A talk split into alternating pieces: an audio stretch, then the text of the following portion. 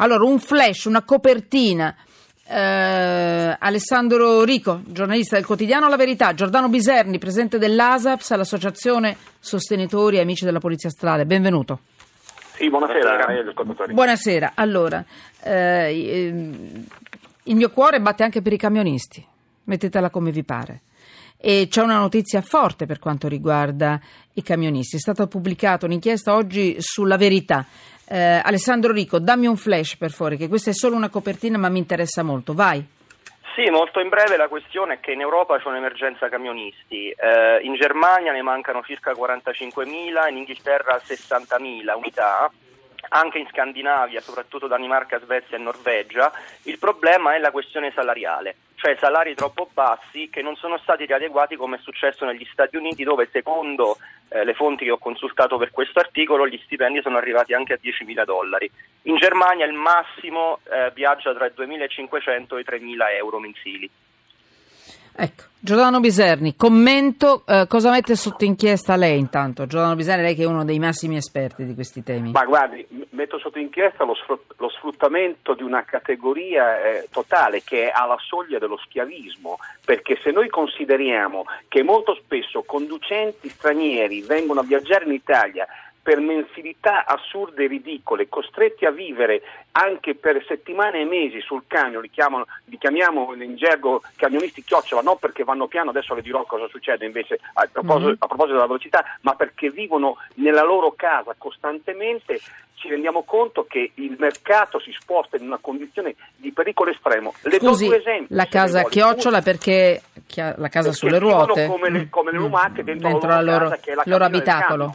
Esatto. Le do due esempi. Uno è avvenuto ieri. La polizia stradale eh, di, mi pare di Sanremo in Liguria ferma un camion condotto da un bulgaro che viene dalla Spagna e Francia, arriva in Italia a, con punte di velocità segnalate da, da, da molti automobilisti di 130 km h un camion che, va, che ha 440 quintali, una bomba ma con punte di 140 effettuate prima della, della, della, della, frontiera. Bene, questo signore purtroppo dice, eh cari signori, io sono pagato un tot a chilometro, eh, tot a chilometro e nel più breve tempo possibile devo andare da Madrid a Milano correva come un forsennato pazzo, disinnescato dalla polizia stradale, perché questa è una bomba che gira sulle nostre strade, per stipendi assolutamente ridicoli. L'altro episodio accade tre giorni fa con Lecchio, un camionista rumeno, attenzione qui, eh, rumeno che viaggia per, che ha un contratto di tre mesi, per una ditta, eh, chiamiamola appaltatrice, una ditta, eh, un'agenzia interinale gestita da un italianissimo in Romania, viaggia con valore alcolemico di 2,16 grammi litro. Eh, Emanuela,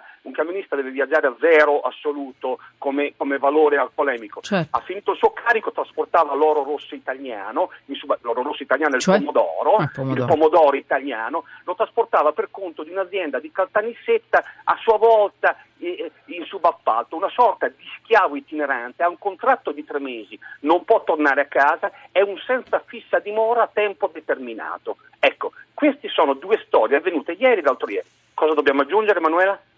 Eh, io direi che eh, dobbiamo difendere i nostri, che eh, invece certo.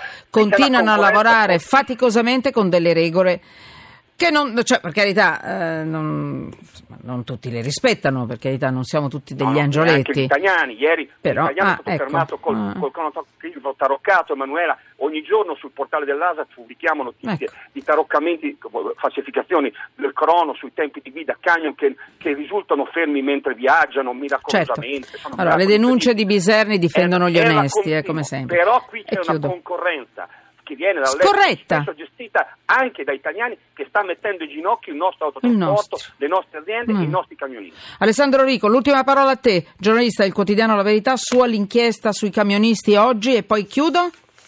Sì, il punto eh, che voi state sollevando è corretto, nel senso la questione della concorrenza, non so se si possa definirla sleale perché poi la concorrenza è mm-hmm. concorrenza, la questione è che l'Europa prevede la libera circolazione dei lavoratori, questi trattati sono stati stipulati in un'epoca in cui eh, diciamo, i Paesi membri non avevano ancora queste grosse disparità salariali. È chiaro, come diceva l'altro ospite, che se un camionista rumeno più o meno campa bene in Romania con 500 euro, eh, un camionista italiano non può pensare di fare concorrenza su questi salari qui. Molti ad esempio si sono autodelocalizzati addirittura eh, lavorando per aziende dell'est, anche se in teoria le normative non sì, lo, lo consentirebbero.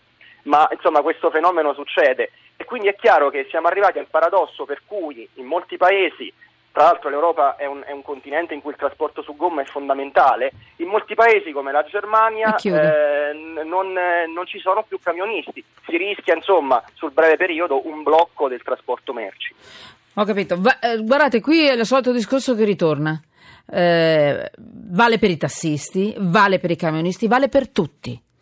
In una categoria eh, dobbiamo giocarcela, come diceva adesso insomma, Alessandro Rico della Verità, dice la concorrenza è concorrenza. No, la concorrenza è concorrenza se ce la giochiamo a chi è più bravo, a chi ha più merito, il famoso merito che in questo paese non esiste mai, ma le stesse regole tu non puoi giocare con regole che ti favoriscono, io devo arrancare dietro per arrivare alla fine del mese perché ho più regole, più pesi, per garantire più sicurezza a tutti e via dicendo.